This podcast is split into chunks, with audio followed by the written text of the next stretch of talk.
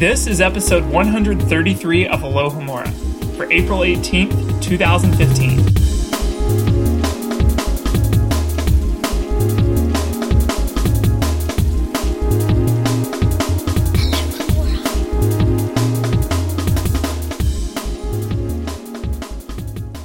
Hey guys, welcome to another episode of Aloha Alohomora, where we're jumping into discussing the Harry Potter series. I'm Caleb Grace. I'm Rosie Morris. I'm Michael Harle, and joining us today is actually somebody who's been a part of the Alohomora team for a long time, but she's been kind of behind the scenes. If you've been in the forums, you may have spotted her. It's Allison, or as she's known on the forums, HP Allison. Welcome, Allison, to the show. It's so good to finally have you. Hey you. guys. So, tell us a bit about yourself, about your Harry Potter experience, your your house, all the fun Harry Potter related things. okay, um I'm Allison. I live in Montana currently. Um, and I got into Harry Potter. I worked at Barnes and Noble the summer of uh, 2000 when I was 18, and it was right before the fourth book came out. And I, um, they actually let us borrow. We could take home the first three books. So I read them and fell in love. And then I worked the midnight release for the fourth book, and have just been obsessed ever since.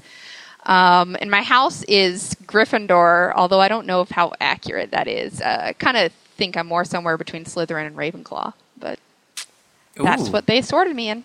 Well, that actually, we don't usually have a balance of two Gryffindors and two Hufflepuffs. That's an unusual mix for our show. so that's that's nice and different. It is. But we're so glad to finally have you on the show, Allison. So we're glad you're here today. Yeah, I've been meaning to. I've been wanting to do it for a long time, and it's never. I've never thought about it at the right time, or it's never worked out. Well, good because we got you. We got you like halfway through Half Blood Prince here. And speaking of Half Blood Prince, before we get into recapping last week's episode, we want to remind you to read chapter 15 of Half Blood Prince, The Unbreakable Vow. But before we head to Slughorn's awesome holiday party, we're going to recap some of the comments that you, the listeners, left on chapter 14 from last week. And uh, we start off actually with a discussion about the chapter's namesake, Felix Felicis, uh, with a comment from Fizz the Wisby, which says, I know wizards in general are very lax when it comes to safety, but Felix Felicis is dangerous. Besides the possible cheating repercussions, did anyone think about if Voldemort knew Harry had acquired this potion? Draco and others on his side were in the class. Couldn't that have gotten out somehow? We know that Voldemort is superstitious. Wouldn't one of his greatest enemies, and perhaps the luckiest teenager to ever live, having liquid luck be a major problem they would want to solve? I would have stolen the Felix if I was Voldate and drunk it down. So, of course, Fizz the Wisby is asking here if it's actually dangerous to Harry that he has the Felix Felicis, and whether Voldemort would see Felix Felicis as a potential threat in his plans. What do you guys think? I just, I don't know if, if Voldemort thinks that hard about wanting Felix Felicis. He probably doesn't think he needs luck. He needs power. He needs, like, might. I don't mm-hmm. know if he would be dealing in luck. I think that would be. It would almost be like admitting that he's fallible in some way, that he needs help, and that's what you know. What Dumbledore is always emphasizing that Voldemort trusts nobody, and that you know. He, I don't think he would feel like he needs help or trust on it to trust it to mm. help him. That's interesting, just I guess, in terms of thinking about the Deathly Hallows and Voldemort seeking out, you know, not only to have. He has so much power already, but then he requires. He feels he requires the aid of the Elder Wand um, to get what he wants. And, I, and, and as we see at the end of Half Blood Prince, if I'm correct, remind me if I'm wrong, that doesn't. Uh, don't Harry's friends use Felix Felicis during that battle? They do. Yeah. Yeah. So, and it, They it does do. help them out, if I recall correctly. I do think he would see it as a threat as well. So if he knew that Harry was taking Felix Felicis and was about to face him, um, I think he would he would be worried in the same way that he's paranoid about the prophecy, and you know he goes after Harry in the first place because of this prophecy saying that he would have this downfall. So I, I think he would see it as something that might make Harry succeed, um, and therefore would be worried about it. But I don't think he would think of using it himself, perhaps. What would happen if Voldemort used it and Harry used it at the same time and they went up against each other? Does that just cancel it out, or Like, how does that even Yeah. stalemate? Felix Felicis stalemate. So, because of course, as we know, you know, Felix Felicis doesn't, and we kind of came to this conclusion last week on the show that Felix Felicis isn't necessarily, it doesn't make things work out for you. It kind of leads you on the path that's already in existence, I guess. So, I don't know if that would actually work that way or not for Harry or Voldemort, um, if it's strong enough for the circumstances that they're using it in. But I thought it was just an interesting question that is like is Felix Felicis actually powerful enough to be dangerous to either side? Uh, but then uh, a lot of the following comments, there were a lot of discussions on the uh, various characters' actions in the romance subplots of the last chapter, and a lot of people had a lot to say about Ron. Um, and the first comment comes uh, here from Hufflepug, who said, I want to jump to Ron's defense. Yes, he has an inferiority complex and can be irrational and jealous at times, but it's important to remember why he can be this way. One, he has five older brothers, most of whom have been prefects, Quidditch captains, or at least very popular, and his sister gets a lot of attention from her mom because she's the only girl. Two, his best friend is the most famous person in the wizarding world. Three, the girl he loves is one of the smartest and most capable people he knows, which can be incredibly intimidating to someone who already has low self esteem. Four, he was only prefect because Dumbledore thought Harry would be too busy. Five, he just found out he's the only one of his close friends to have ever kissed anyone. This includes his little sister, whom he has written off as young or immature, um, up to this point and is suddenly struck with the fact that she's maturing faster than he is. He doesn't even know if anyone has ever had a crush on him. Six, he's a fine Quidditch keeper, but he doesn't stand out, and he was made fun of for, for it last year and intimidated into playing worse than he actually could. And finally, seven, his family is very poor. Ron's inferiority complex is not good, but it's understandable. As a Gryffindor, all he really wants to do is prove his worth, and he feels like he's been failing at that. I love Ron because I think he's one of the most realistic characters in the series. His character is a perfect representation of what it's like to be a teenager. He blocks out all the wonderful things about his life that others can see, and he focuses on the negatives. He dwells upon those things, picks them apart, blames himself, and takes it out on the other people, who may be ignorant of what he's going through, whose well intended attempts at help only serve to make him feel more inferior. Harry has to fight the battle with Voldemort, but I think Ron's battle with himself, which is so often overshadowed, is important in its own way and is more realistic to what the reader may have gone through in real life. It's so exciting to see him triumph when he destroys the Horcrux locket, because it represents him overpowering all those negative feelings and saying to himself, I'm strong, I'm important, and I should never doubt that. Look at me, I'm fighting to save the world. So that was a very eloquent defense of Ron. What Definitely. what what do you guys think? Just from that comment. I agree with everything. You agree with everything because Rosie and Caleb, you weren't you weren't on last week, and we had a lot to say about Ron. What are your general views on Ron in this book and with his relationship with Hermione in this book? Pretty much the same as Hufflepug's. I mean, he is a very realistic teenager, I, I think, and he is um, definitely maturing slower than some of the girls around him, and a bit slower than Harry as well. Although Harry is slow on the uptake as well. Um, But Harry has so much else kind of that makes him, you know, interesting and whatever. Um, that Ron definitely kind of feels pressure to try and live up to Harry's kind of shadow. And I, I think last chapter and you know the, the the romantic moments of this book are very much kind of what you would expect of 15 year olds who are kind of venturing into this world for the first time. Um, and I, I think Ron's insecurities are very natural, and it's really nice to actually see a, a character who's supposedly a hero going through all of these worries and things, um, especially a male character in these books, because you, you wouldn't necessarily always come across, you know, heroes who have these insecurities um, in, in this way. That's true. Ron is a very vulnerable male lead. I like it. That's definitely true. Yeah. Allison or Caleb, any thoughts on Ron?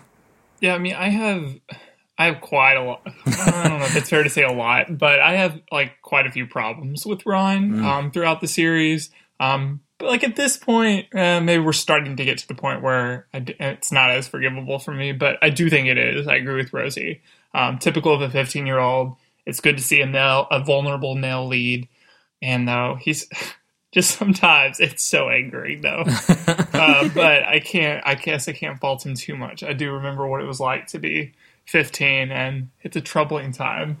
But uh, yeah, Yeah, I, just, I, I think Hufflepuff has is right, you know, in everything she's saying about Ron. I guess the only th- thing I can think about it is that even if you know you understand why he is like that, that doesn't mean it's right, or that doesn't mean that you know he still shouldn't be called out in some way for Yeah, definitely. you know the way he behaves in a lot of the series. Really, Hmm. Well, and that actually leads perfectly into this last com- set of comments. There's two comments here that were made by Casey L. and Slytherin Knight that had a very perhaps provocative suggestion about Ron um, and his behavior. And Casey L. started it off by saying, I've always found Ron and Harry's relationship very interesting. If you go back to book one at King's Cross, you might remember that Ron isn't the first Weasley to speak to Harry on the train. It's George, when he and Fred help Harry stow his trunk. Later, after they've realized who he is, they go out and tell their mother, Percy, Ron, and Ginny, and it is only once the train has taken off that Ron comes to Harry's compartment and asks to share it with him. When I reread the book several years later, uh, I'd first read the chapter, and after watching the movie several times, it kind of painted their friendship in a new light. In the movie, it just seems Ron runs into Harry by accident on the train. But in the book, he sits with Harry knowing exactly who he is, so that they're not exactly entering the friendship on even footing. And Slytherin Knight followed up the comment by saying, It almost lends credence that Ron is latching on to Harry, the famous kid, in order to make himself seem more important. He's the best friend of the boy who lived, something that none of his brothers could be. I've kind of wondered if Ron is the one in charge of their friendship. He is the one who leads Harry in dealing with anyone else, almost like he is trying to keep Harry all to himself. Um, for how Ron treats Hermione before the troll incident, for example. Could Harry be letting Ron take the lead because it's a bit like conditioning from the Dursleys, keeping quiet and not be seen or heard? Or is Harry just so afraid of losing his first friend that he will let Ron do whatever he wants? And to kind of put this comment in context of the last chap of uh, last week's chapter, uh, we had a discussion about how uh, Harry kind of treats Ron in terms of the Quidditch, and he knows that Ron is behaving very badly, and he kind of just allows him to behave that way. He does give him a talking to, but he essentially allows him to behave that way. And we also discussed how Harry, we we all felt generally that Harry would s- side with Ron in an argument between Ron and Hermione, even if he knows that Hermione is actually in the right. So, thoughts on that? I'm kind of blown away by this, to be honest. I, I had never really thought about it like that. I don't know if it's watching the movie or just like making one of those assumptions as a reader um, and not reading enough between the lines that I just always kind of assumed it was that spontaneous meeting up. Um, it like creates that like ideal moment. So now I feel like my life is very different. um, I like need a moment. Um, no, I mean, I don't know. Like, there, I, I think I do think that Casey points out a very good, um, important thing that their relationship is very interesting and very complex. Um, it's easy like to look at it at a surface level, but when you really dig, um, there's a lot of levels that I think Slytherin Knight pulls out in um, in that comment in that second comment. So, um, yeah, it's not it's not um, it's not so easy um, not to like narrow it down to a simple thing.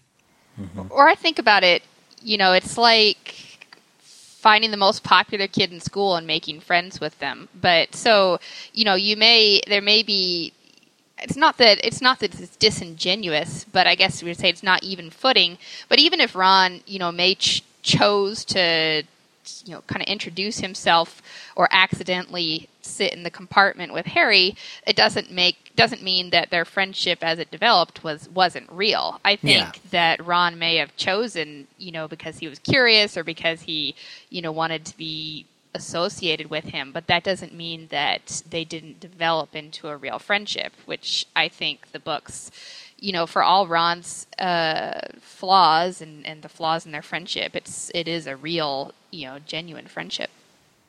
And don't forget that Harry isn't popular on the train either. Like, hardly anyone knows that he's there. Um, so he may be interesting, but he's not popular. Um, So, sure, Ron might think it would be a, a good person to be friends with, but not necessarily in order to make more friends. Um, mm-hmm. He does that well enough with the other boys in the Gryffindor Tower, um, and they don't even know that they're going to be sorted into the same house or anything. So the train yeah. journey is just a train journey at that point. Yeah. And then, like, I don't think that Ron makes a point of saying he's Harry Potter's friend ever. He will hmm. be Harry's friend, and he will be friends with the other Gryffindor boys, and he will want to be on the Quidditch team and all of that kind of stuff.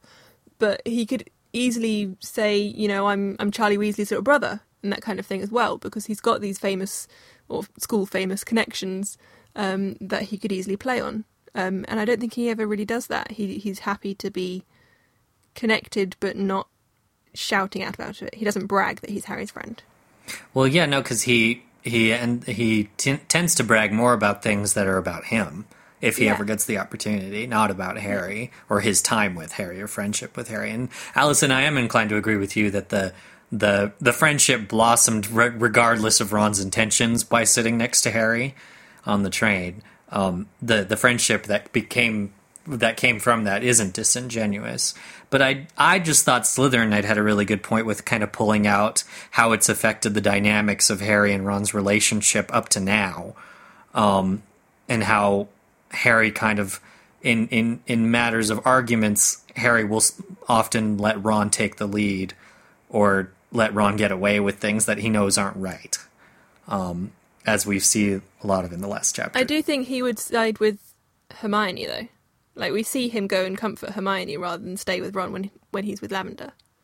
So I do think he he does have some kind of moral leanings towards Hermione occasionally. Oh yeah, no, I think it's true that Harry sees that Hermione's like he's he he tries to the the thing is Harry always tries to balance between the two of them when there's an argument. Yeah. But yeah. he does tend to like uh, in in the past, perhaps not with this particular situation, he does tend to side. I think before we've seen him side with Ron over Hermione a lot more. Um, maybe that's maturing, maybe that's changing, and of course, in in Deathly Hallows, we'll see that whole that kind of dynamic blow up and have consequences. Mm-hmm. Um, but yes, an excellent exploration on on Ron from these comments, as well as on the kind of questions about Felix Felicis. There were so many other discussions this week, and I wanted to make sure and shout out to a few of you who contributed.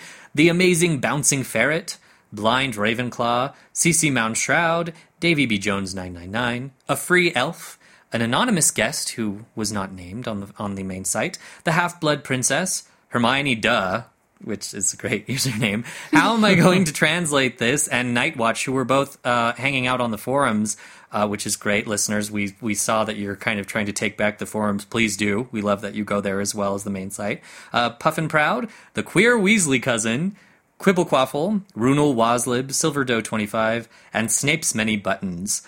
Uh, I also wanted to do a shout out maxima, as I call it, to Hufflepuff Skeen for starting quite a few different discussions on the main site, including uh, about if Merope had lived, Quidditch captains and Sassy Ginny, Hufflepug for talking about wizard food, Laurel Phoenix for defending Hermione, always good to defend Hermione, and Spinner's End for um, bringing up a conversation about how wizards test for the use of Felix Felicis in sporting events and competitions. All very great discussion topics. If you, the listeners, would like to check them out, you uh, please go to the Alohomora main site, alohomora.mugglenet.com, and you can still join in the discussion even though that chapter has passed. So we now need to go over the podcast question of the week comments from last week, which actually lead quite nicely on from our discussion of our, our wonderful Ron Weasley, um, as last week's chapter was particularly focused on kind of the, the developing relationship um, between Ron and Hermione, um, and also Harry Ginny to a, to a slight extent. So the question last week was Rowling's style in chapter 14 is notably different from other chapters, with a lot of major character developments related uh, relegated to narration rather than in moments of dialogue. In a previous episode, it was suggested that, along with Rowling's distaste for writing Quidditch, her writing of romance may have uh, su- suffered a similar fate.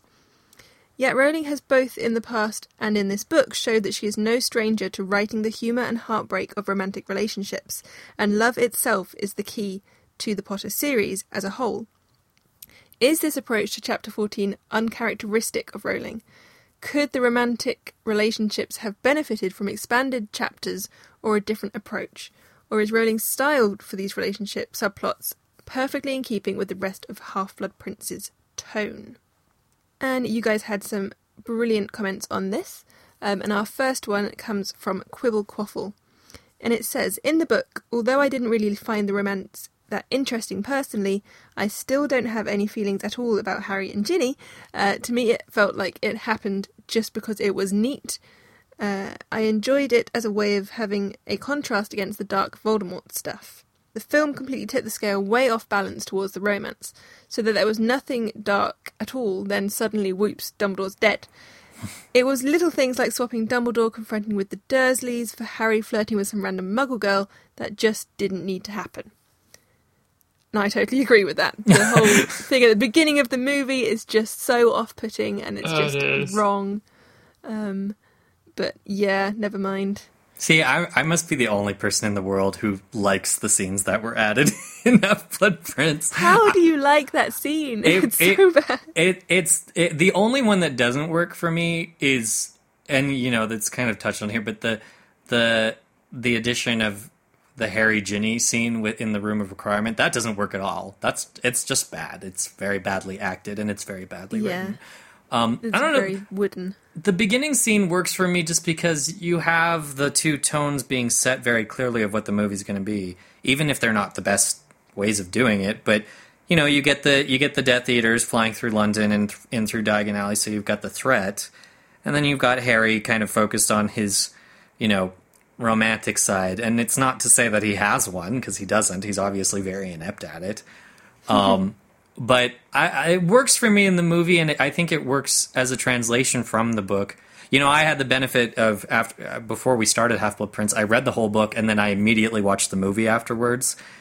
And I I know this is a thing that many people will not agree with, but it does come from watching the film right after reading the book. It's actually a pretty solid adaptation compared to most of the Harry Potter adaptations. It's pretty darn close to the book, um, especially considering how much Kloves leaves in or leaves out. Um, yeah. and, and you know, I guess you know the, the the the there's elements of the romances in the books that are that are written to me weakly, so I could see why the movie had a hard time adapting them anyway. Is that the Sure. the book kind of didn't do certain things justice? I think I'm just always going to have issues with adding what seems like useless things to the movies when you've got so much of the mo- of the book that you're leaving out, which would possibly add something more to the movie. Um, and just yeah, agree. the the random Muggle girl is just unnecessary. so out of place. But to go back to the books, Snufflebeast says, I've always really enjoyed the romantic subplots in this book, but I agree that the Harry Ginny story is somewhat lacking. I don't think it needed all that much, though. Maybe an extra scene or two in previous books to more firmly establish their pre romance friendship would have helped. And yes, actually showing more of Harry and Ginny's interactions in this book. We hear about the pair of them spending time together over the summer, playing Quidditch, etc., but unfortunately we never actually witness it. The worst of it is the hint near the end that a long walk in the grounds seems indicated, but again it's left entirely to our imaginations. I don't actually think this style is incongruous with Rowling's other writing. She very frequently uses this technique to outline day to day events and indicate the passage of time, and very effectively too. The difference here is that it is something so important to our main character. I sometimes wonder whether it is uh, whether it was a confidence issue on Rowling's part. Maybe she didn't feel she could write romantic scenes as good as she would like, and decided it best to let the readers imagine it. We all know how terribly Yates and Kloves uh, failed at the romance in the films. It's the Jaws effect, when hinting at the shark is more effective than showing it could ever have been. J.R.R. Tolkien is another storyteller absolutely brilliant at this. Throughout his Middle Earth stories, he constantly leaves hints and references to people, places, and events you could never possibly know about, but it evokes such a wonderfully mythic atmosphere. Knowing that these devices of Saruman helped drive Sauron to Dol Guldur um, is really intriguing and imagination stimulating, but actually trying to visualize it could so easily fall flat, as we saw in Peter Jackson's recent take on that particular event. Another example, I suppose, is the way that Sherlock screenwriters handled the issue of how Sherlock survived his apparent death in the second series. Ah. They solved the problem by giving viewers a number of rather humorous explanations, and never really tried to give a solid explanation, knowing that nothing they could come up with would live up to the anticipation. Aside, I think they could have come up with something Yes. just because it was a bit of a cop out. um, I suppose I'm happy enough with what we've got, despite the awkward monster metaphor. Better to have us wondering just how things happened, mixed in with a number of genuinely brilliant moments, than potentially leaving us disappointed. Quite a, a, a grasp of a lot of fandoms there. Yes. it's always good to compare things to other things to Hmm. Oh, get yeah. kind of that general context. Um, and yeah, I agree. I quite like that there are it. Okay, as as we always say, as fan fiction writers, it leaves a lot of material for us to go and cover ourselves. Most certainly Um, does. And it really did inspire quite a lot of fan fiction at the time. Um, and yeah, I think if we had seen more of the summer, it would have been interesting, but then it's not really to do with the main plot. And if we had seen, you know, this walk in the grounds, it would be interesting, but then again, it's not really to do with the main plot. And I think that's where this subplot kind of kind of fails because it's it's just it's important because it's showing that Harry does have a life outside of his battle with uh, Voldemort, um, and it's understandable that it would be Ginny. And I think it's it's nice to see Ginny grow as a character, um, especially in this last chapter last week. I think she really comes into her own and stands up for herself, um, and and that really kind of lends itself to her becoming a character that we could see in this romance. Um, but we needed a bit more um, natural growth into this relationship, which we do see with Ron and Hermione. Um, but Harry and Ginny just kind of happens, which is probably it comes true in normal life as well. So it it, it could happen, um, but it would be nice just to to to see maybe some of Ginny's feelings as Harry starts to notice her um, as well. When it also just seems like, I mean, there's so much of the book when it's told from Harry's perspective that he's just clueless.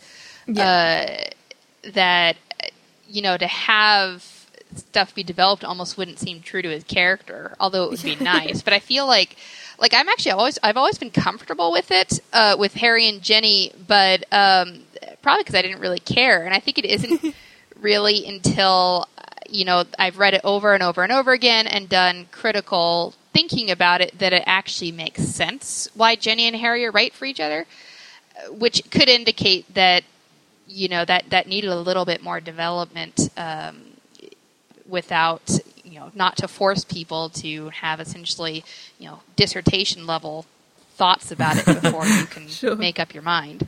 See, and that, that see my problem with that is kind of where where we where their relationship is taken in book 7 because Harry becomes super obsessive about Ginny and very protective of her in book 7.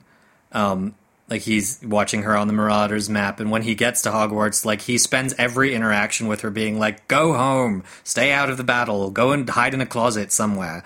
And it's and it, and he's very passionate about protecting her and keeping her safe and out of harm's way and you know that that element that kind of version of love that romantic love is kind of like the last version of love that we haven't had from Harry. Like he has all the other loves. He has friendship love. He has familial love um, love of uh, love through loss. Um, and he finally gets kind of romantic love as his final kind of bit of experience of love. Um, and that one plays a really big part in Deathly Hallows and his behavior in Deathly Hallows. So it's kind of disappointing. That's why it's disappointing, I guess, to me, is that it's left. And like you said, Rosie, Hermione and Ron are written so well. Like Yeah. that relationship is done so well. So why not Harry and Ginny? I guess is my problem. Is and I under I understand part of it is that we're getting it from Harry's perspective. So he gets to see Hermione and Ron in both sides of their conflicts. And Yeah. he can't he can't get into Ginny's head. And I guess therefore we can't through narration, but I think part of the problem is that we we see Harry discovering this love through his experience of jealousy, Mm-hmm. not through his experience of actual love. Like Yes, we, we never really yeah. see him have the the happy feelings of this love Um, we only ever see him have the the awkward monster metaphor. Yes, that's just slightly problematic. yeah, yeah. No, that's Um, that that that's another problem I have with it too. Is because we do jump from Harry being almost completely clueless of Ginny and not Uh-huh. really even noticing her to being like, "I want her, she's mine," which is not really a good. I mean, it's a logical. That's a somewhat logical development for a teenager, but like you said, there's never really that final proper leap into kind of a good mutual relationship because it's still not Yeah. very mutual in Deathly Hallows because Ginny's pretty much rejecting everything Harry tells her to do because she's trying to kind of make clear that she's her own woman and she can make her own choices and Harry's Yeah. just like nope no you're not go away don't die please so I'm fairly sure that Pottermore has told us that they have, you know, some some hard times to go through after the battle before they, you know, get married and whatever it is that they do in the future. So I think we we do see that they struggle with the foundation of their relationship before coming out stronger. Um, I'm fairly sure that's been said. well Otherwise, I'm I think making it's that up in my head. I think it's kind of been implied, but I, I think there was Yeah. a bit, a few implications from Rita Skeeter about Yeah. that. It wasn't definite, which though, would but make yeah. total sense that they've kind of they've had this kind of intense um high school relationship and then that becomes something stronger which then lasts Mm, um i don't think they're at the stage by the end of the books where they would be a lasting couple Mm. um Mhm. so yeah here's hoping for book eight just to round off quickly, we've got a comment from Spinner's End, um, which says Using love as an overarching theme in a book series and writing a romance scene are two very different themes. This chapter co- almost comes off as an early attempt at a teenage romance scene. It doesn't feel as well rounded and filled out as the rest of the chapters. At first, this chapter was a little jarring for me to read. It took me out of the flow of what was happening in the rest of the book and threw some teenage antics in my face. The romances were never forefront in my mind while reading any of these books. I like them because they make the make for well-rounded characters, but throwing them into the headlines like this seems a little bit out of the blue. And I think that goes into what I was saying before about how the the extra details that we really want about the formation of Harry and Ginny's friendship and, and romance isn't to do with the main plot. So therefore, if you're going to have a quite a long book, they would be the, probably the first things to get cut. Um, so it it is out of the blue to include it, but it, if you're going to have something, how else would you really tie it in? That's funny because I never really felt the romance stuff was out of the blue. Like I can see, I can see Rosie what you're saying about how there's the possibility, especially if you're looking for a shorter, tighter book, to mm-hmm. that an editor would see these things and maybe suggest that some of it could go. But the the again, I caught on to Ron and Hermione very Yeah. early on in the series. Like I'm it was definitely a canon shipper that was like, yep, this is going to happen from book one. As soon Yeah. as you know he and uh, as soon as we have the Wingardium Leviosa, it's Yeah. just like, yep, she's going to fall in love with Yeah, it to me, it was, and and the thing is, I found I think more through being on Alohomora and kind of discussing things with the fans. I'm actually surprised to have found that a lot of fans didn't see it, um, and that it wasn't so plain to them. But I guess for a reader who did find it very plain, I I think that's why the romance of book six doesn't be, come as a shock to me or steal the narrative in any way. In in in, in, in to me, it enhances the narrative because this kind of this side of love is very important for all of them to learn um, before book seven. I think it's essential. You know, using like Spinner's End said, using love as an overarching theme in a book series and writing a romance scene are two very different themes. But I'm not so sure about that than in the case of Harry Potter, especially when you get down to what is perhaps one of the most core roman or relationships in the book, which is Snape and Lily, which is very romanticized um, by not not just the fandom but the book itself. Um, Well, I wonder if it also has to do with the fact that, you know, like from an editing perspective, if, if someone had said, well, you know, we're marketing these as kids' books, so tamp down the romance, which, I mean, I think after book, you know, book five on, these are no longer children's books. No. But that's what most people think of them as. And, you know, as a society, we tend to be much more comfortable with throwing, uh, um, things like violence uh, at at younger children than throwing things like love and romance, uh, which people just think is either inappropriate or that kids won't like it. Yeah, well, and I think that's why Harry Potter is so. It was such a unique series, like you said, Allison, to to put the romance in the way they did. Harry Potter, I think, is why it was so mammothly successful. And what I don't see in a lot of books, young adult and, and juvenile books that have followed it, they don't tend to grow with their audience like Harry Potter did. Um, mm-hmm. They kind of I've I've read so many series now that remain in stasis with the kind of maturity level that they start at. They may go for seven or even more books, and they stay there um, where they began. Harry Potter's kind of an unusual case in that respect. So I think, in a way, yeah, it probably was something of a gamble for both Rowling and the publishers, but because it was so trusted, and by this point the series had, like you said, Allison, already grown it it worked for this particular case. But I think that's part of what makes Harry Potter so special compared to other series around of its time, and even now, actually. Definitely. That's a nice way to round off. Good. it's like that's it. That's all I have to say. all right. Well, we are going to shift right into this week's chapter discussion. Chapter 15 The Unbreakable Vow. All right. Well, if last week's chapter was a building of romance, then this chapter continues that, but gives it a really good Mean Girls esque spin to it, with a, then a slightly um, more important thing that lands right at the end out of nowhere. Uh, so, a quick summary Christmas is coming, and Harry is the target of mistletoe and love potions. Ron and Lavender are heating up. We also get a little bit of romantic spin on Irma Pince and Argus Filch. Romilda Vane is real thirsty for Harry, while Ron and Hermione continue to battle it out. Harry takes Luna to Slughorn's party. Hermione gets a date too. And then we get the really fabulous party where at the end we get a really important conversation between Snape and Malfoy. So, first off, hot off of their makeout scene from after the Quidditch match. Ron and Lavender are a real thing now. Um, and pretty much anywhere where Ron goes, uh, Lavender is sh- close behind. And this, uh, to say the least, and it amplifies throughout the chapter, Ron and Hermione's relationship becomes more and more awkward. Um, even though Ron is now involved with Lavender, more than anything, it's bringing their um, suppressed feelings, shall we say, to light in very unusual ways.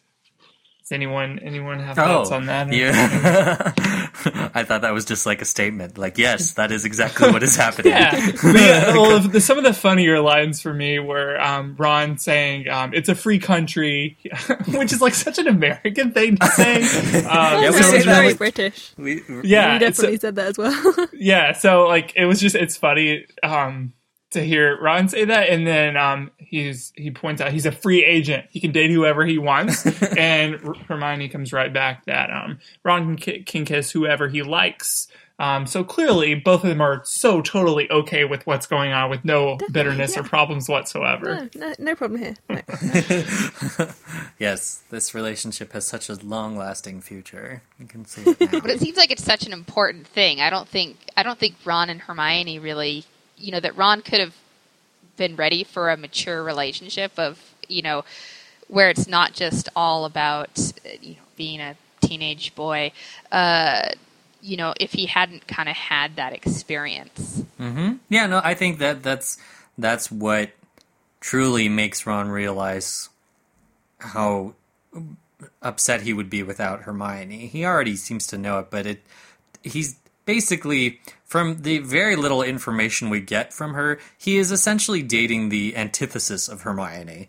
Um, Lavender is not Hermione in any way, shape, or form, and I, I think it not only is it interesting that he picked Lavender just because she kind of went for him, but also because if you think about it, Lavender and Hermione have butted heads before. Um, yep. over transfer or not transfer over uh, divination um, Lavender fully embraces divination, which is something Hermione is very much against. So we've already kind of seen that these two characters don't gel well. So I think that's an example of Ron not really thinking about the larger picture. Then I don't think he would deliberately pick Lavender to to kind of scorn Hermione. I think he's almost seeing Lavender as practice. Um, and it just so happens that Lavender was the one that actually did kind of throw herself at him. So he just went with whatever was easy. Um, yeah, and it just so happened that that would then hurt Hermione even more, which Ron kind of realizes too late. Um, in a very Ron way. Can I just say story time just a little bit here?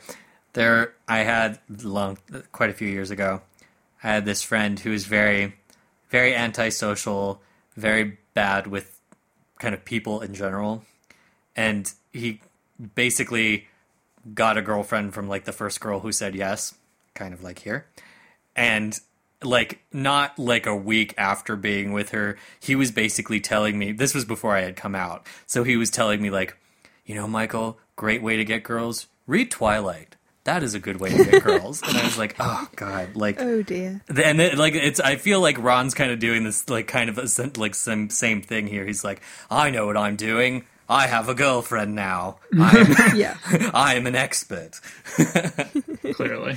Um, then, while they're battling subtly about their love for one another, uh, Harry, meanwhile, is the target of love potions. Hermione tells him that um, quite a few girls are coming after him, wanting to be his date for Slughorn's party, which suddenly has become the epic winter gala of the year. Uh, everyone wants to be at Slughorn's party, which is kind of funny because, like, the Sl- Slug Club is a very small group of people, but for some reason everyone like i get i mean it is exclusive but it seems like it's too small to make it popular for everyone at school does that Well- make sense that well that isn't that kind of like this kind of brings up a conversation we had back in goblet of fire because clearly the slug slughorn's christmas party is like the the new yule ball right, and Yeah. and it, it, it reminds me of that discussion that Laura had brought up all those episodes ago about like, don't they have any extracurricular things at Hogwarts where they gather together and just do,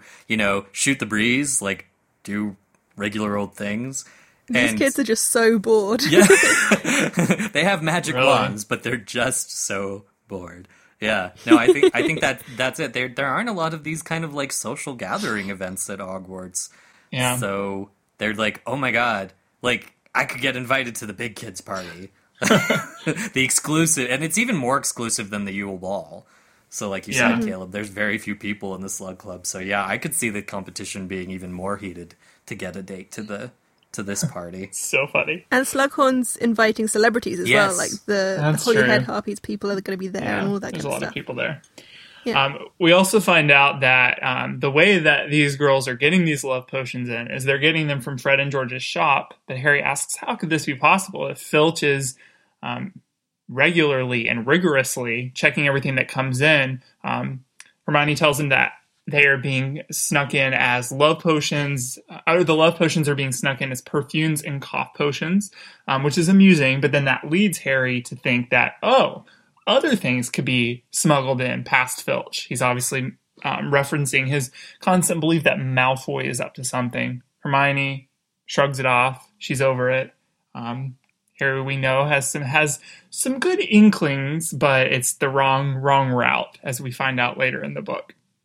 But just a little little reference there. what struck me as, as kind of surprising, you know, that Hermione was saying that you know the love potions didn't get picked up uh, because they're not dark or dangerous, and, and and Harry, you know, he says easy for you to say, uh, you know, kind of darkly, but you know, kind of sarcastically, but really, I mean, if you think about it, I'm I'm kind of surprised that Hermione doesn't think of of love potions as dark and dangerous because especially for her who you know logic is such an important thing you know really there, there's few things that would be more kind of scary and and a really horrible thing to do to mess with somebody's emotions. And and I it's kind of interesting that she doesn't realize it doesn't occur to her um, that that might be something that would be considered dark. Yeah, no, I I think that there's some this is the point of the book, I think, where and it still works successfully in the per, and way more successfully than I think a lot of authors could have done it.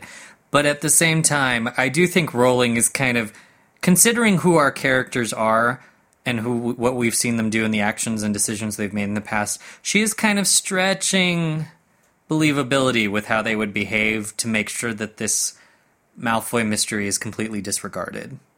Like Mm-hmm. I do think Hermione would recognize the danger of love potions, especially considering that, as far as we know, Harry is giving both Ron and Hermione full documentation of what he's seeing in the memories, so they know about what Merope did to Tom Riddle Sr. with a very strong love potion. So, yeah, the, the, it's like Hermione has examples of love potions being dangerous things and maybe it's just that she's uh, she she kind of knows where Harry is going with this. That she, you know, you could argue that she's just trying to head him off uh, and you know make him doubt what he's what he's thinking mm-hmm. so quickly to avoid the you know another Malfoy discussion. Mm-hmm. Maybe it's also that she's underestimating Fred and George. Like the love potions that they're making, maybe she thinks that they're just kind of silly little trifles that are just jokes and will wear off quite quickly. Like she's not really thinking of them as dangerous, long-lasting effect type things. Mm. Mm-hmm. Um, I don't know. I think yeah, Hermione's actions in this chapter are very much.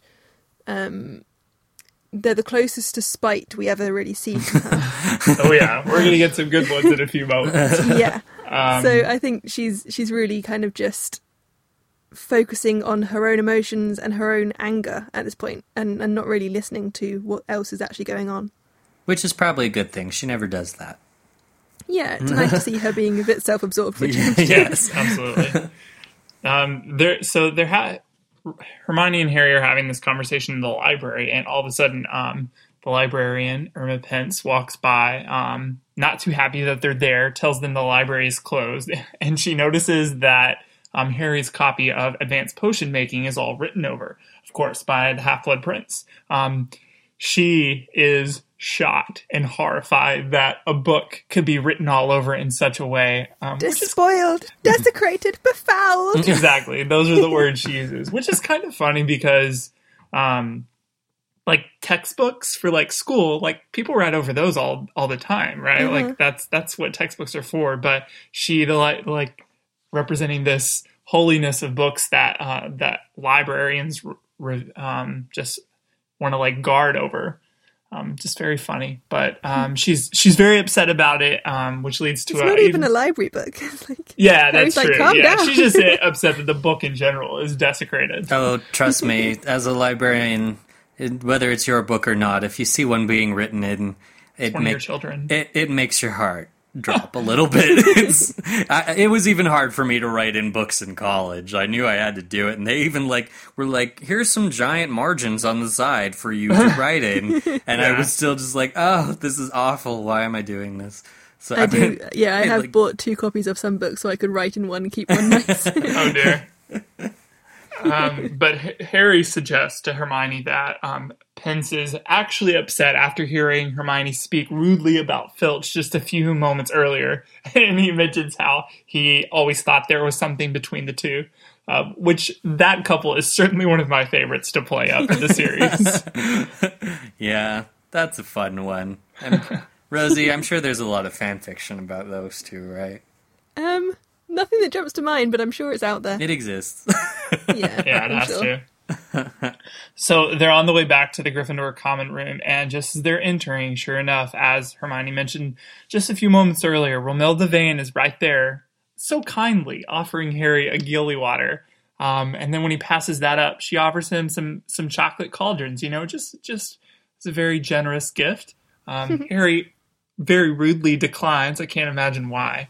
Uh, but it's just funny because we don't we get this new character who is just so eager to like so infatuated with Harry, and we have no she has no reason to other than he's the chosen one. He's so famous. She's just the female Colin Creevey.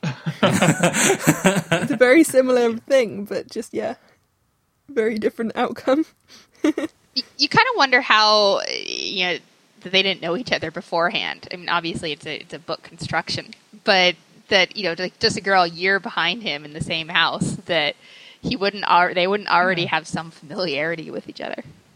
She's one of those 1,000 students we don't know about. It almost seems like she's the transfer student this year or something. Like Yeah. she's just suddenly cropped up. Yeah. It's a bit odd.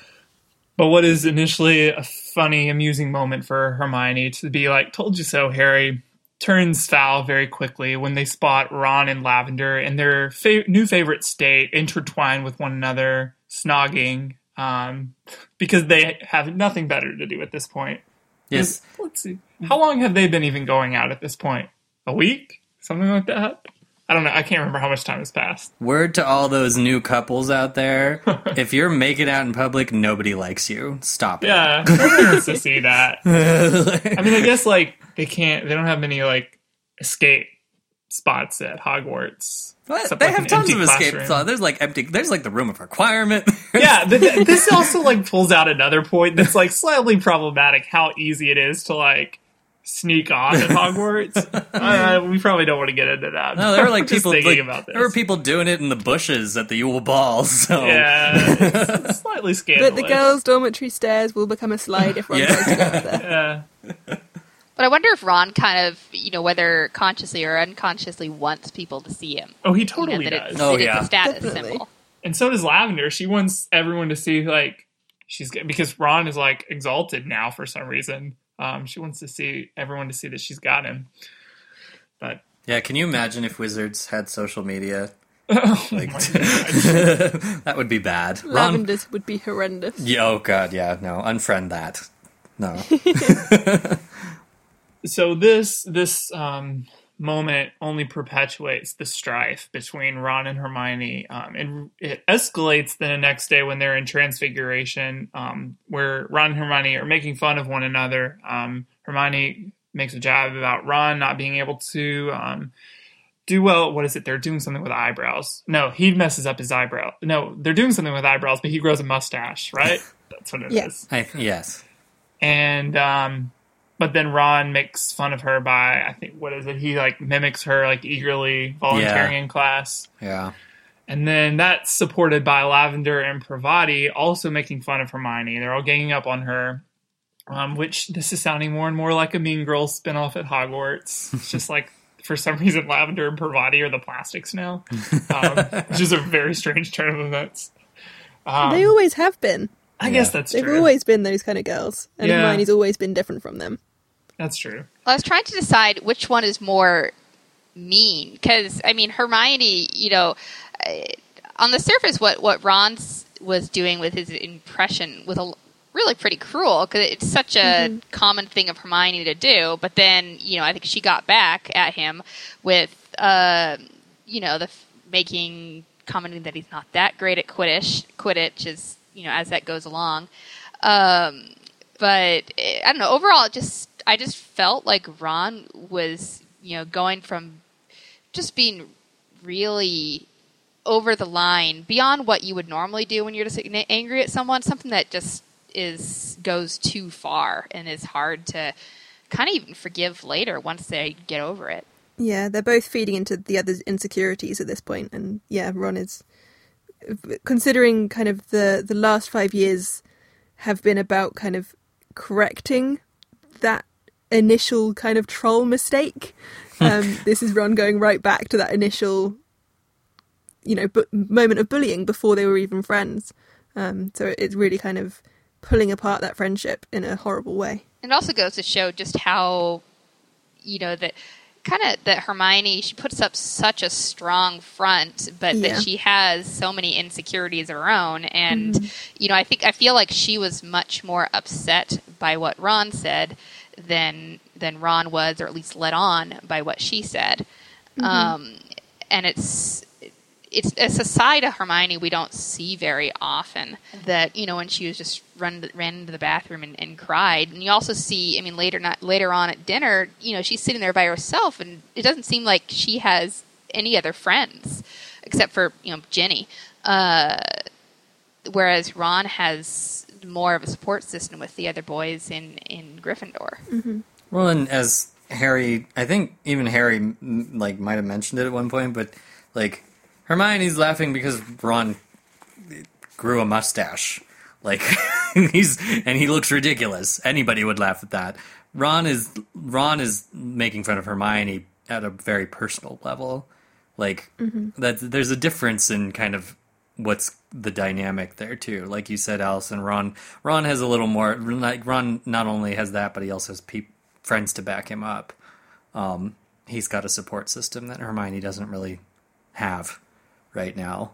So it's it's it's unbalanced in how this is going. Hermione's on the losing end right here. Yeah, and I think we get a couple of sources to to really point out how Ron is. I think he's more in the wrong here. Because right after this happens, um, Harry goes after Hermione because he thinks Ron is just fine with the two other girls in class, and um, he finds her coming out of the bathroom, and Luna Lovegood is with her, and. Um, Luna makes this. She does the this the, the thing that she often does, like makes very insightful comments about people or things around her. Um, she says about Ron, he's very fun. He's he says very funny things sometimes, but he can be a bit unkind. It's just really well timed. Um, I don't know. It's like a very it's a very deep criticism of Ron, and in a moment where he he really looks one of his worst levels. I think. I know it's kind of like harmless and it gets passed over later, but it's like we've been saying, it was a really mean thing to do to Hermione, and Luna's very insightful about it in her very Luna way. I think the the neat thing about that is that in the narration says that and this is it's you know it's it's through Harry that we're getting this, but it says Luna was demonstrating her usual knack of speaking uncomfortable truths. He had Yeah. never met anyone quite like her, which, you know, in addition acknowledges that Harry knows that Luna is correct. Um, and he hasn't, you know, Harry Harry's kind of had one major confrontation with Ron in this book, and it was in the last chapter after the Quidditch match where he pretty much yelled at him, and then Ron kind of deflated. Um, Which is the, why I think another reason why Harry's so hesitant to get angry with Ron is because Ron will either outdo his own anger or he will completely shrink and start kind of beating himself up. So there's just no happy medium with Ron. He's one extreme or the other. I think the relationship between Luna and Ron is quite interesting as well. We we see um, the very first kind of introduction of Luna. We see Hermione being a bit awkward, but then they become friends because they've kind of got they're both slightly outcasted girls together.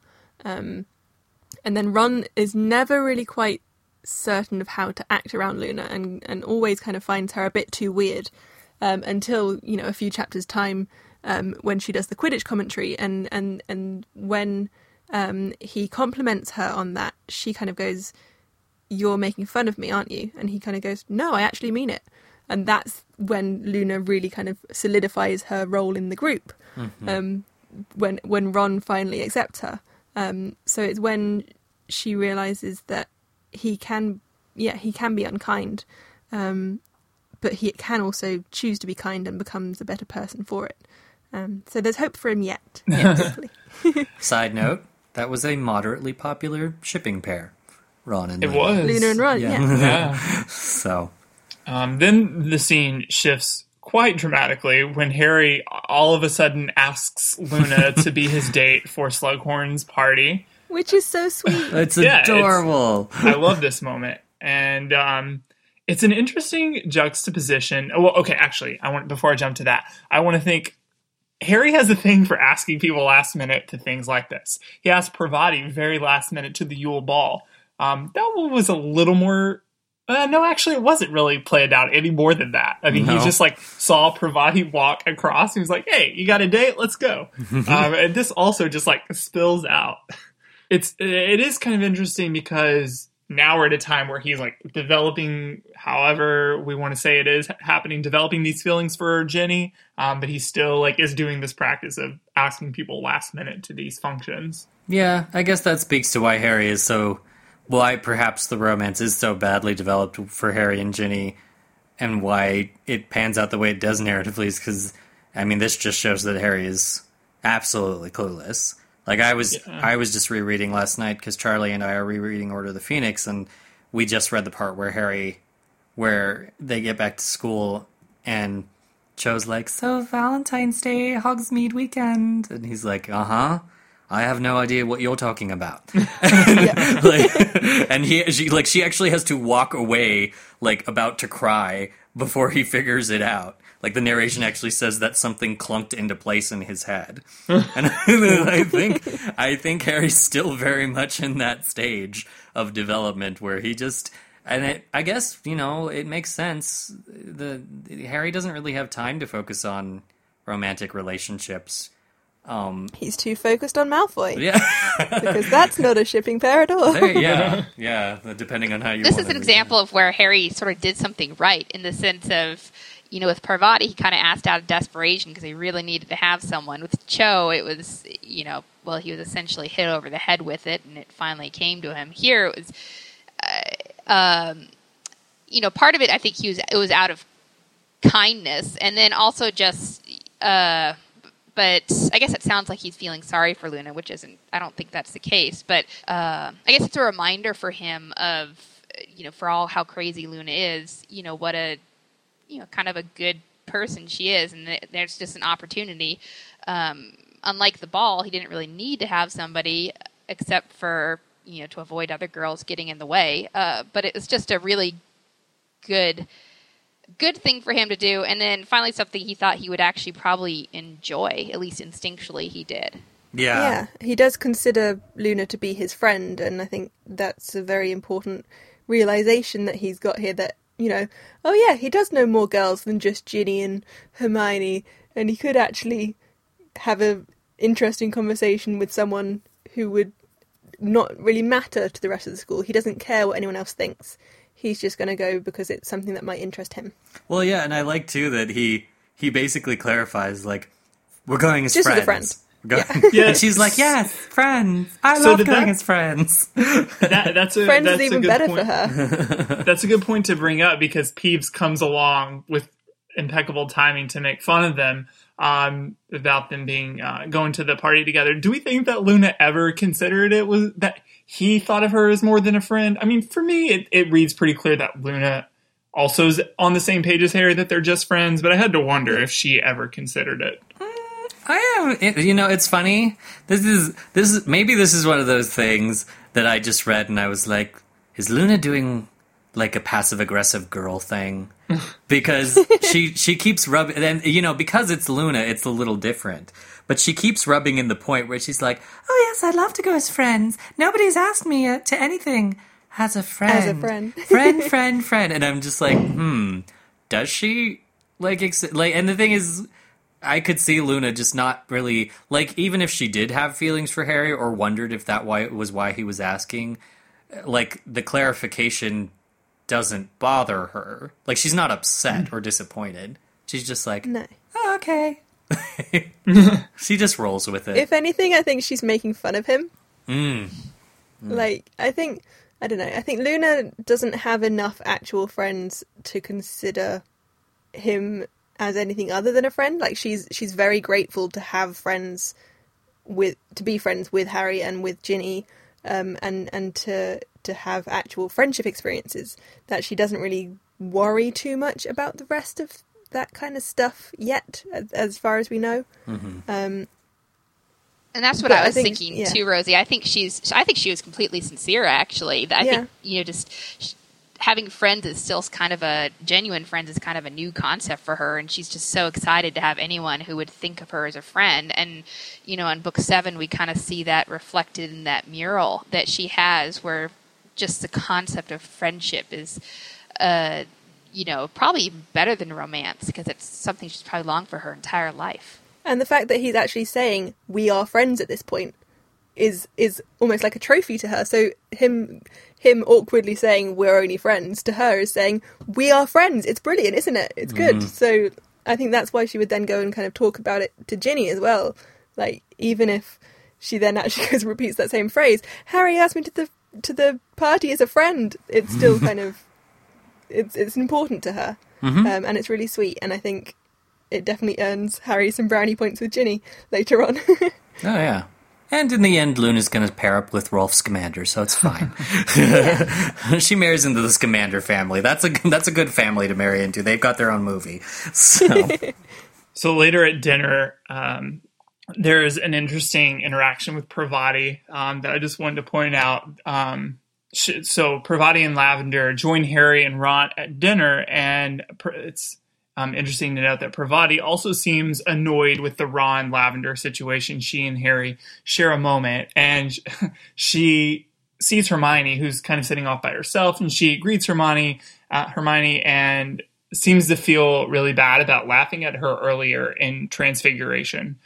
Um, it's just this typical thing. I don't know if it's fair to say typical, but um, amusing thing that um, she was fine with making fun of her earlier in the moment, um, but now for some reason wants to to mend defense with Hermione, even though the two of them aren't really close. So it's I always wondered why she felt the need to reach out to Hermione in this moment, especially when Lavender is right there. I think it, wanna- I think it's despite Lavender because She's Par- annoyed with her. yeah, because Yeah, that's fair. Parvati and Harry are sitting there being like, "Hey, fellow third wheel." This sucks, doesn't it? Right. so I think, yeah, I, I think Parvati's looking to try and get Lavender's attention. That's fair. I think she So- fe- genuinely feels bad for Hermione as well. Like she saw that it hurt her.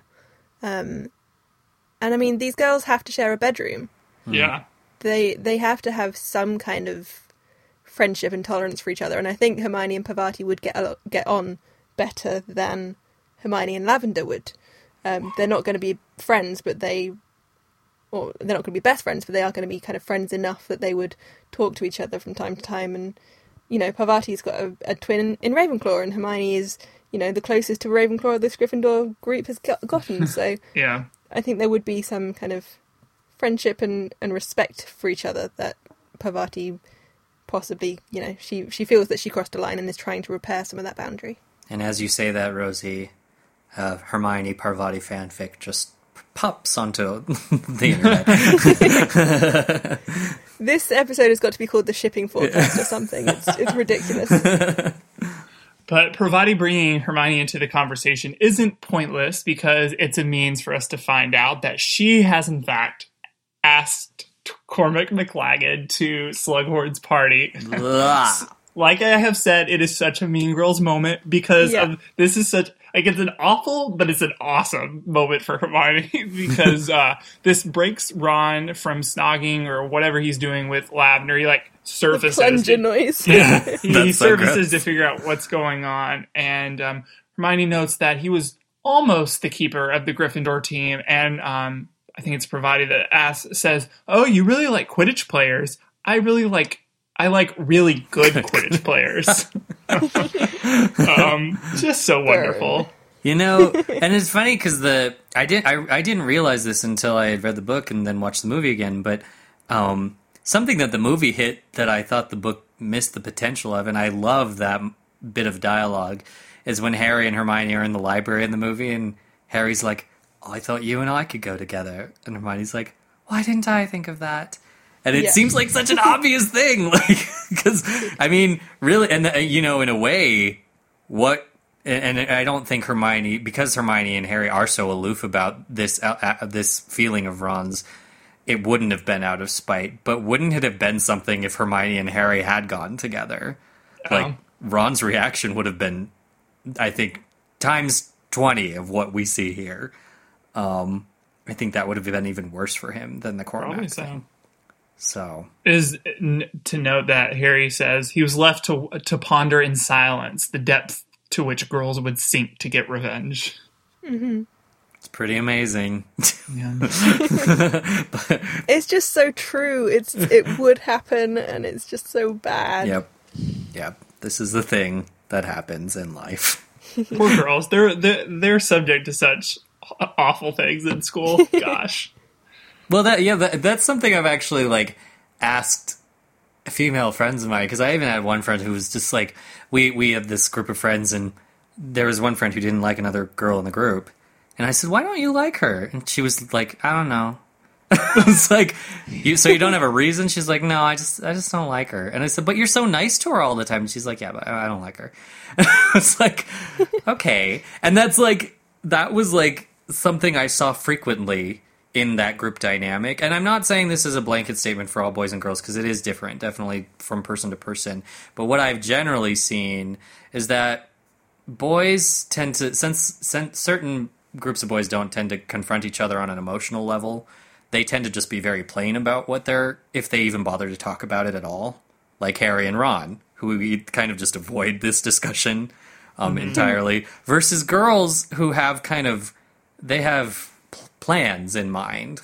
Um, they have a kind of a foresight for what they want. Um, they look ahead a little more, and so they kind of, if there's other girls in their way, it can get kind of scary, and that's definitely what's happening here. Like there's there's just more, there's the more elaborate tangled web that's being weaved here on the girls' end. Yeah. So. I think it's really interesting to see Hermione's progression to this point as well. Mm-hmm. If you mm-hmm. think back to how she acted around the Yule Ball and and um, her relationship with Viktor, um, and how she kind of didn't really think about Ron's reactions too much, other than you know if if you, you should have asked me first, all of that kind of stuff. Whereas here, it's proving that she can play the games that she's seen others play. Mm-hmm. Um, so Ron is practicing at, at relationships and Hermione is practicing at being the kind of girl that she now thinks Ron might be interested in. If if Ron is so interested in Lavender, then this is Hermione becoming closer to Lavender than we've ever seen her before. It's true. Um, and it's kind of it's something that we wouldn't really think that Hermione would do. Um, this very much Mean Girls esque um, playing with people's emotions and and deliberately picking the person that she knows would hurt him the most. The most, the person who's most like Krum, in fact, that we could get in this book. Mm. Um, and I yeah, kind of like it in a way that it just shows that uh, that Hermione is more of a three dimensional person, even yeah. if we're seeing a side of Hermione that isn't very good. You know, it also human, demonstrates it's so. You know, and Harry always thinks she's kind of just one of the guys, and it's yeah. it's one of the examples where you know it's obvious even to Harry that she really is a girl, and you know, kind of reacts a little differently maybe than he would. Mm-hmm. This emotional range is much more than a teaspoon. Quite a bit. so we finally get to this um, antici- highly anticipated party, and Harry's a little worried about what Luna might show up in, but she she does a, a, really great job. She says it describes it as spangled silver robes, and Harry says she looks quite quite nice. And uh, she she mentions to Harry, or no, he mentions to her rather that there's rumors of a vampire coming, and Luna re- points out that oh well this it's probably Rufus Scrimgeour because um, he he's a he's a known vampire who's trying to hide it.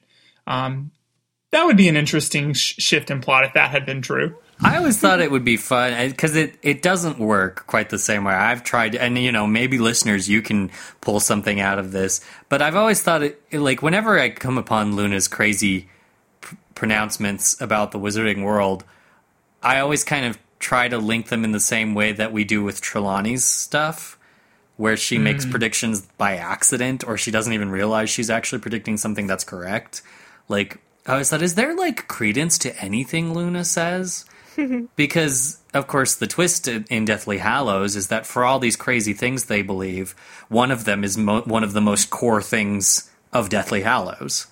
Mm-hmm. Um, so you know that idea that maybe there's some nugget of truth to what Luna says, but if it's maybe if there's a different way to translate what she says to make it correct. But I haven't found. Yeah, I thought yet. the same thing. Although what I kind of think is that you know the Lovegoods is more of a you know a statement on the media on the tabloid media mm-hmm. that you know for yeah. all their craziness occasionally they get something right. That's true. Well for all of the build up for the party we don't get too much from the event itself. Um, we get a quick description of it. It seems like it's a pretty rad place um, despite there only being a few people in the slug club. It seems like there's quite a few people there special guests of Slughorns. Um, there's a lot of decor. Harry noticed there are some real fairies lighting the place up. There's some loud singing, your typical pipe smoke at this kind of party. Um, and then Harry runs into the vampire Sanguini, um, who looks bored, which I think is just really funny because it's not at all what you like. Well, I take that back. Maybe it is sort of typical for a vampire when they're like forced to be around a lot of a lot of humans that maybe would rather be eating, but um, it's just very like there's this. For me, when I read this, I was like, "Oh, a vampire! We've never really had this in Harry Potter. I can't wait to see what's going to happen." It's just so anticlimactic. Yeah, the um, Nothing vampire really comes of it. vampires and and zombies kind of go hand in hand in the Harry Potter universe. Like we don't see that much of them because Inferi, as as Rowling has declared, are not zombies. Zombies are something else, and they do exist in her world, just not in um, not in the way that's traditional. And it's kind of funny because Sanguini is definitely also not perhaps the traditional vampire. If you listeners, if you've ever had, um, if you if you can look them up either on the Harry Potter wiki or they're included in the Harry Potter Prisoner of Azkaban video game, there are five vampires who are detailed on wizard cards, um, and they're fantastic. There's a lot of great vampire history. There's like a there was a vampire there's a vampiress who like bathed in blood and there was one who like sang his victims to into like a stupor before he bit them God. it's very creative she does get very creative with her vampire mythology so Now, more of the scene is taken up by the guy that's with him, Eldred Warple, who is writing, I guess, like a biography um, about the vampire, but and now, of course, wants to write a biography about Harry. Um, gotta jump Harry on fin- that before Rita Skeeter gets to it right right? Yeah. Ooh, I wonder if they're like bitter rivals. rivals in a way. Ooh, that's interesting. Um, but Harry finally finds Hermione, who has um, um, who has escaped Cormac. She admits that she asked him just to annoy Ron. It seems like she's probably dreading that decision right now. But funnily enough, she uh, says that she debated between asking him and Zachariah Smith, who that would just have been a, a bad choice all around. Like that gets no one upset for the right reasons. and I don't think Zacharias would ever accept either. That's Like, probably true. Cormac is kind of trying to get closer to Harry, so he's probably using Hermione for that, or is just thinking, you know, he's Cormac McLaggen. Of course, Hermione Granger's going to ask him. Yeah. Um, but Zacharias would kind of go, "What? No." Um, but I think it's interesting that Hermione literally never considered Harry. For all of those Harry and Hermione shippers out there, they think of each other as brother and sister. They would go as friends. They would possibly, but you know, she would never consider Harry as her date for this party. yeah. I'd Hmm? I'd ask Harry to go to the party. Just saying. And then Trelawney rolls in, probably has had a few things to drink. Um, she she doesn't she she brings up um, divination class and how Ferenz Ferenzi, however you say his name, is teaching divination now. Um, she calls him Dobbin, which is just such a random name. What Um, does that? Does it, is that explained anywhere else? I was wondering about Yeah, that. what does that mean? You guys don't have Dobbin? What's Dobbin? So Dobbin is Dobbin is like a traditional pantomime horse name. Oh, Oh. I don't know the It, it's a it's a derogatory name for a, a pack horse, basically. It's, yeah, it's, Oh. it's it's quite funny in English. Oh, that's funny. funny. I, A derogatory name for what? Sorry. Um, so it's it's like um, a traditional kind of pantomime horse, or um, I think it's like a, I think there was a character that was like Dobbin the Mule. Um, so it, it's it's very much um, just making fun of him um, and saying that he he's nothing more than you know a donkey. oh, He's not a I bet, centaur. I bet that would like. I think in the U.S., probably the only crowd that would go down with well are like horse enthusiasts. yeah, right. I'm surprised actually that that wasn't translated for you guys into something. I don't know what it would be translated That, to. I think that makes sense because the by and Eric talked about this a few episodes back, but I think around Order of the Phoenix, they kind of stopped doing heavy alterations to the books Right. when they brought them over to the U.S. So they kind of just were like, "Well, if they don't get it, they don't get it." These books are essen- these books are very British, and they have to kind of stay that way. So there Sure. there were a lot of jokes and words that ended up not being switched. So I think this is I'm going to do a quick Google of Dobbin to make sure I've got the Oh reference. no, you do, you do. I, I I googled it, and it was cr- it's like another name for like a horse and things like Yeah. yeah yeah. You're you're in. I guess that's one of those things that maybe they thought that you know it sounds kind of weird and funny that they didn't need to translate it anyway. Uh, even though British people obviously would get the joke uh, much more than than we Yeah. would. It's basically yeah. It's it's like it's let's see. A, a, a farm horse or a quiet plodding horse. Yeah, she's she's insulting him is what she's doing. we finally get to the moment of the chapter where something substantively important happens because Snape shows up at the party, you know, the party animal that he is. um, and there's a brief conversation because Slughorn is with Harry at this point, and they're talking about um, Harry. Slughorn um, compliments Harry on his wonderful skills and potions, um, and it's an interesting conversation because while Snape is skeptical of Harry's potion making skills, having um, been his professor, um, the skills he's getting are from the Half Blood Prince's book, which of course we know is Snape. So there's a lot of like mm-hmm. interesting levels going on here. Yeah, it's it's interesting that I don't think that I don't think Snape knows it has the whole puzzle together, but this is I think the first time where Snape's suspicious that something's wrong. Yeah, because Slughorn's like, oh, he's he's a dab hand at potions. He's amazing at this, and yeah. seems like really that's interesting. I've never seen that. Um, and yeah, that's it's. I don't. He doesn't have the. He doesn't figure it out. I don't think he figures out the book until the Sectumsempra bit with Malfoy. Then he puts it all mm, together. right, but yeah. but he's. I think he's realizing like, oh, He's put on notice. There's yeah. something up. Yeah, he's noticed. Um, so this conversation leads to Harry talking about wanting to be an Auror because Slughorn asks him what classes he's taking. Um, just a funny, slight, a quick funny moment from Luna, um, who says that he should not become an Auror because they are part of the Rotfang conspiracy, and that conspiracy is working to bring down the Ministry using dark ma- dark magic and, of course, gum disease details, Luna. Details. I want details. this sounds absolutely fascinating.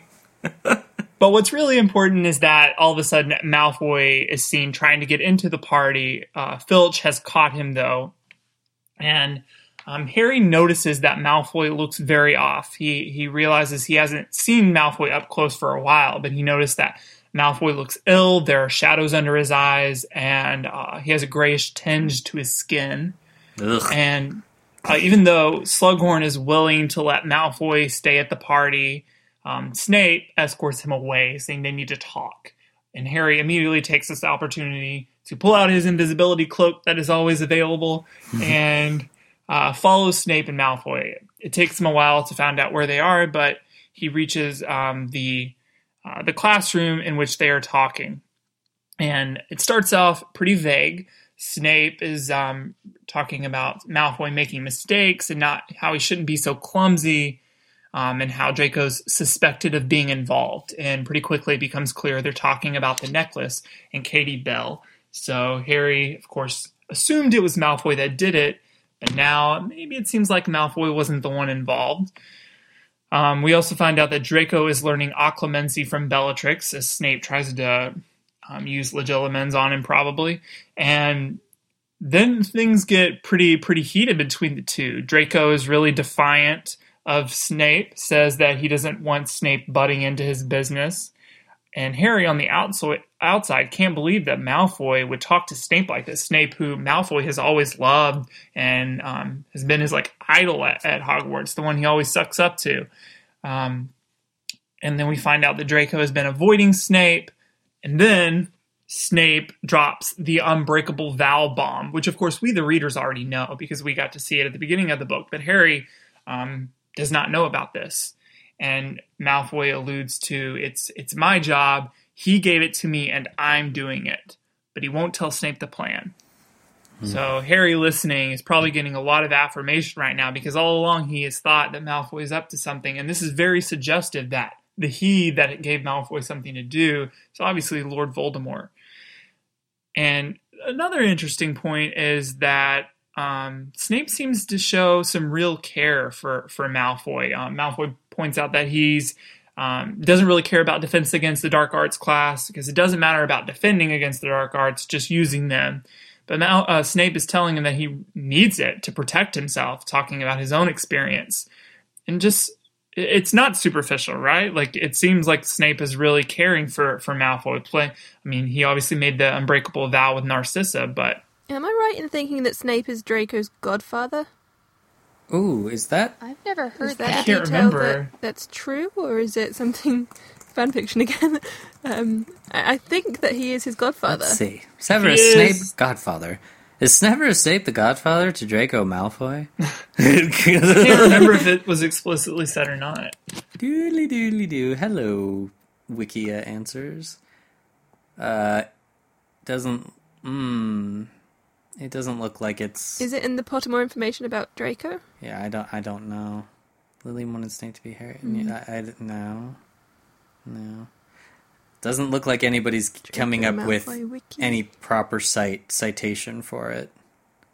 So Uh, never mind. Well, it could be that he, he still may have known Draco for a lot of his life. I can see, especially Lucius wanting to uh, ingratiate himself with Snape because he knew that Draco would be going to um, to Hogwarts, and that uh, you know Snape was Snape. Well, I don't know if Snape was always head of the Slytherin house, you know, but uh, that he would be a good person for Draco to uh, to know well. But yeah, he, I think he does genuinely care for Draco. Um, I mean, he he is a teacher for a reason, and not just because it would leave him close to Dumbledore and, and give him um, a secure life. I think you, you can't be a teacher that long and not actually care about your students. Um, so there there has to be some redeeming qualities to Snape that that would see him care about people, um, even if that that person is just kind of the sons of your um, former comrades. Um, I think this this is an interesting thing because it's the first time we've come back to the unbreakable vow, and as readers, we've kind of been thinking all along, when are we going to find out more about Maybe this? even forgot about Um, it a and- little and- while. yeah, you you might have forgotten and gone, oh yeah, that was at the beginning of the book. Uh, you might go back and read it again just to remind yourself of what it was. I think I did that the first time. Um, but it it's interesting to see how Snape has developed from the beginning of the book to this point as well. Um, and obviously later on we we see the little memory of of Snape's conversations kind of going on through this year when he, with with Dumbledore that we had no idea about. But this is really giving us a little bit of a clue that he really does care and he wants the plans to go well and he wants to look after the students and he wants Malfoy to stop almost killing people by accident. You know, Um, I, I I think that's why the this portion is written this way, and why it's so well done is because, like you guys said, the unbreakable vow stuff and the the actual mystery, the core mystery of Half Blood Prince hasn't really been focused on for quite a few chapters, and Mm-hmm. as we've said Especially after this one, which is just so Yes, well, and as we've said before in previous episodes, I think that's because this mystery is not written the same as any of the other books. Because we know, th- like, even though we don't know it's correct the first time we read it through, it's correct. Like, there's no hidden part of this mystery to for us. It's pretty much as laid out as it could possibly be. Um, so, I think the true shocker of that of this section of the chapter is Snape's tone, and that he's actually speaking in a compassionate, caring way. He's actually, you know, he's not being he's not being clipped with his sentences. He's being very like, and, and he's he, and he's speaking with words that he never uses. Like he's inviting, you know, confidence. He's saying, "I can help you." He never says that phrase.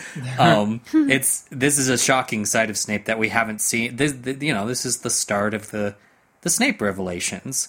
Um, and I think Rosie, like you said, tying it in to the memories that we'll see in Deathly Hallows, I think that's perfect because I think this is the start of that. Because Snape's Yeah. tone in this section is the same exact tone he takes at the end in, in those memories in Deathly Hallows. Um, so it's it's it seeing I just I guess I always read it more that he was um, kind of saying what he needed, using the tones that he that needed that he thought would work, more than being that it was uh, that he's panicking in his in his own way. Uh, that Malfoy is that things need to get done, and I mean I do believe he generally doesn't want people to get hurt, um, but it felt more calculating. I guess uh, I think of so many people like Dumbledore and, and Snape just being of doing what needs to get done and, and presenting things in the way they think will come off best. Well, I think I think there. I think like Dumbledore too. There's a mixture of of genuine compassion with that. with Yeah, that and that's, I calculating like that. This is cause I've never thought of it of, as genuine compassion. I, I I like the idea, kind of that there's a little bit of both, and it really helps me read this in a different way. I think it really does rely on your interpretation of Snape, and we, we know that so many people have such polarizing Yeah. opinions on Snape, um, and this is a real kind of nugget of information that you could you could read either way, the same as kind of every other interaction we see with him It would, it, it would make sense Um, to me that that Snape does feel bad for Malfoy because not only does Snape know the lengths to which Voldemort will go to get revenge and exactly how he's doing it to Malfoy, which is grossly unfair, but he Mm-hmm. also has the information from Dumbledore of what Malfoy's doing concisely, and he and he's kind of also, I think, taking Dumbledore's tack that you know, however this ends, we don't want Malfoy to kill anybody. Um, you know we're we're kind of letting it go to extremes that it really shouldn't be going to yeah like you know katie bell probably shouldn't have gone so far as to touch that necklace and almost die. Um but you know at the same time we really don't want malfoy to kill somebody because that would be a problem and it also would be a horrible thing for everybody to experience including malfoy so I think there is that element there too. Snape, uh, you know, because we know that by Deathly Hallows, of course, that Snape does have feelings. So, no matter how we feel about him, he does have human, the human capacity to feel. So, From a narrative standpoint, it's actually really interesting to get this information now as well. Mm-hmm. Um, we were saying earlier about how Harry Potter is, is fairly unusual in the fact that you grow up with the the narrator Mhm. or the the main character at least, if depending on how you kind of read the narrator. Um, and this is you know, as kids, you are very um, insular. Your your world is made up of the things that are connected most intimately with you, um, and you don't really start to to look out at the world and consider other people complexly um, until you kind of hit hit your late teens, um, and and really kind of your world expands, um, and you you really do start paying attention to things that are happening around you a bit more. And as a book, this this book is doing that we we get those kind of three chapters at the beginning where we explore other narrative points that we've never had before. Um, so we we get the other minister, and we get um, Spinner's End, um, and in this scene we're really kind of seeing both Harry starting to think about other people a bit more, starting to get a clue that perhaps there's a bit more going on than he ever really imagined with Draco and with Snape. Um, but we're also seeing from a narrative standpoint that we can kind of distance ourselves slightly more from Harry's kind of worldview now, and we can kind of get some more information and, and learn some more about the world around us um, that is not completely clouded from Harry's point of view. So, just as a as a growing up standpoint, it's it's interesting that this would happen in this book, so that the teenagers can also start to think about the world a bit more. which is another reason I think why this book is so different in terms of its mystery because like you said Rosie it requires us to actually step out of Harry's viewpoint a lot more than we have before and therefore mm-hmm. the res- the solution to the mystery is given to us way more clearly than any of the other books.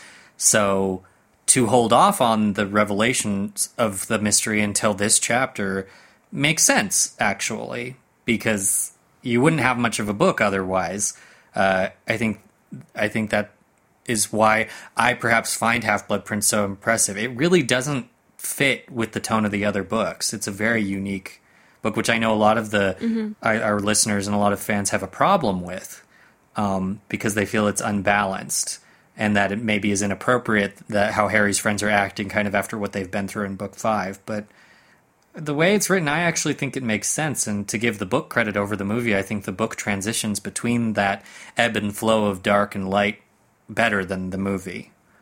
Um, so I think it works very. The the one thing I was thinking of actually though that this conversation reminded me of that I had to throw out for the listeners because I know a lot of you in the comments have been trying to rip apart uh, ring theory, and just to I would agree. throw you, I'll throw you a bone.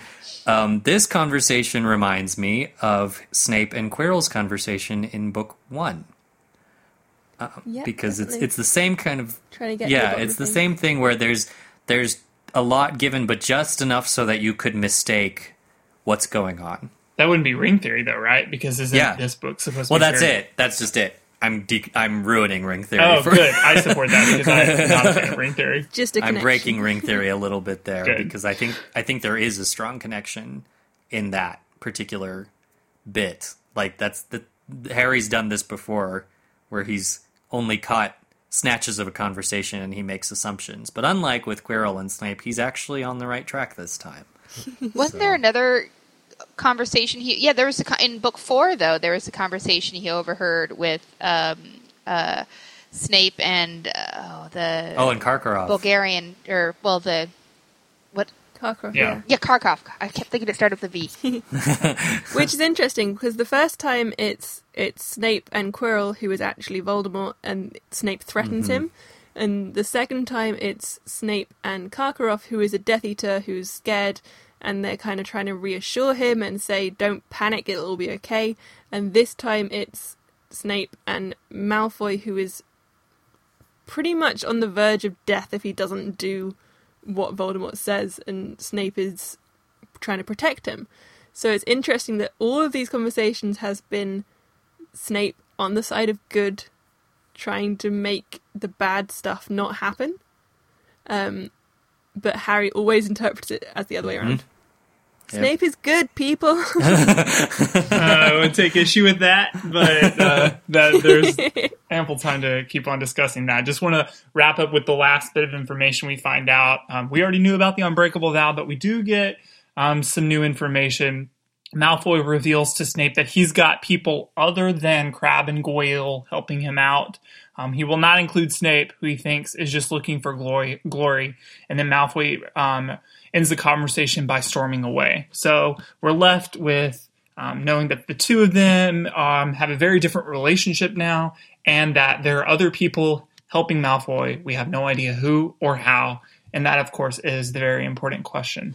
And then the chapter ends. That's a nice tantalizing thing to leave with. We haven't left with anything quite that tantalizing at the end of a chapter in Half Blood Prince yet.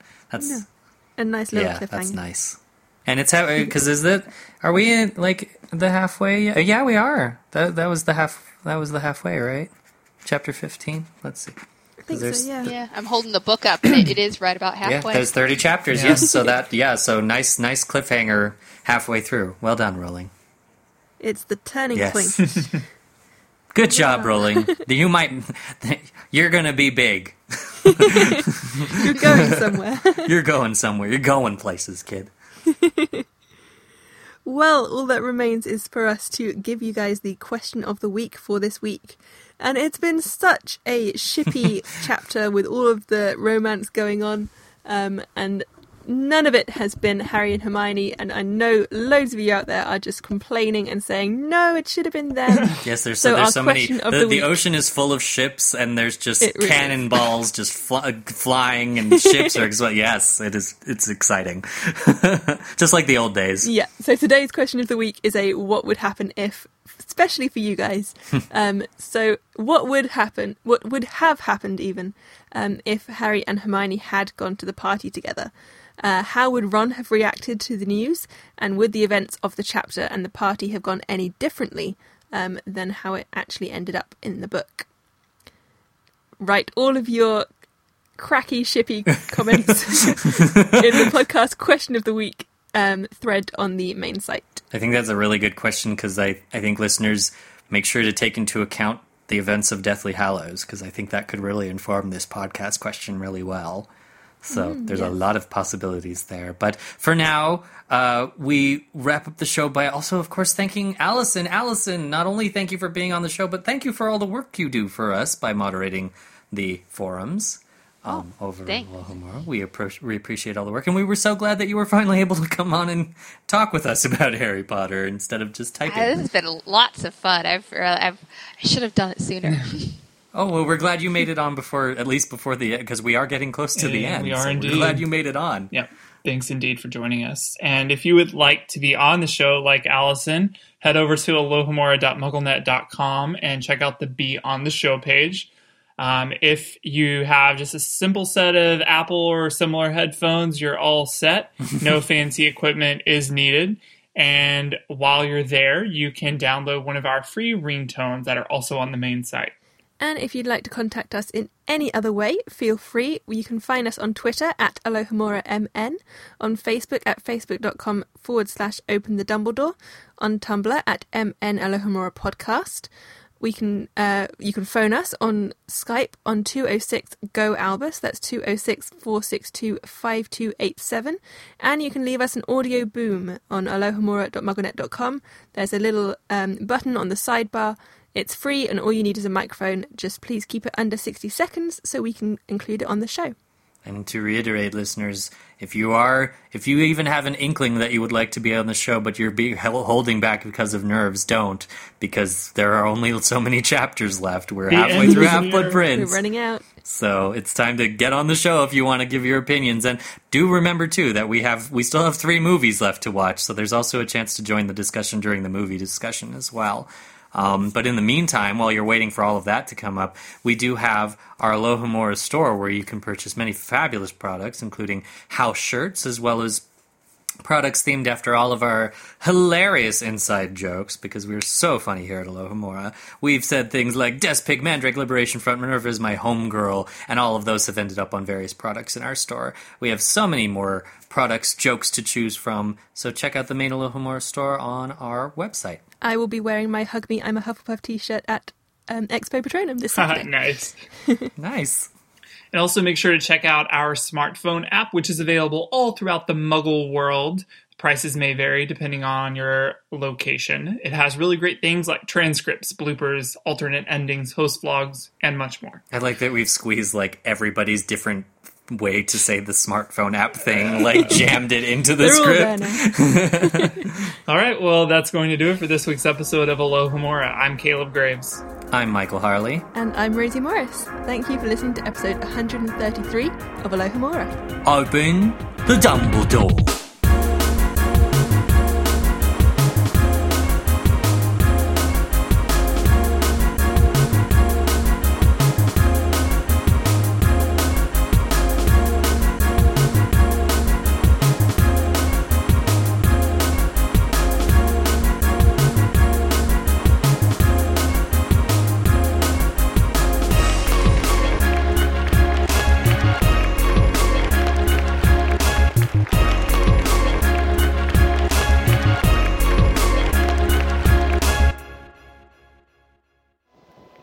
Is Hufflepuffskein.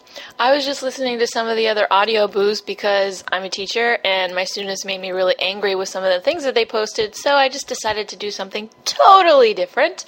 Um, and I was reading, uh, listening to some of the previous audio boos, and Supreme Mugwump had um, posted something about where she was listening to your podcasts, and um, I love the idea. So I wanted to let you know that I almost always listen to your podcasts when I'm walking my dogs, and the length of the walk is dictated by the length of the episode. And they love it, by the way, when you guys have really, really long episodes. I do too, but they especially appreciate it. So, on their behalf and mine, thank you.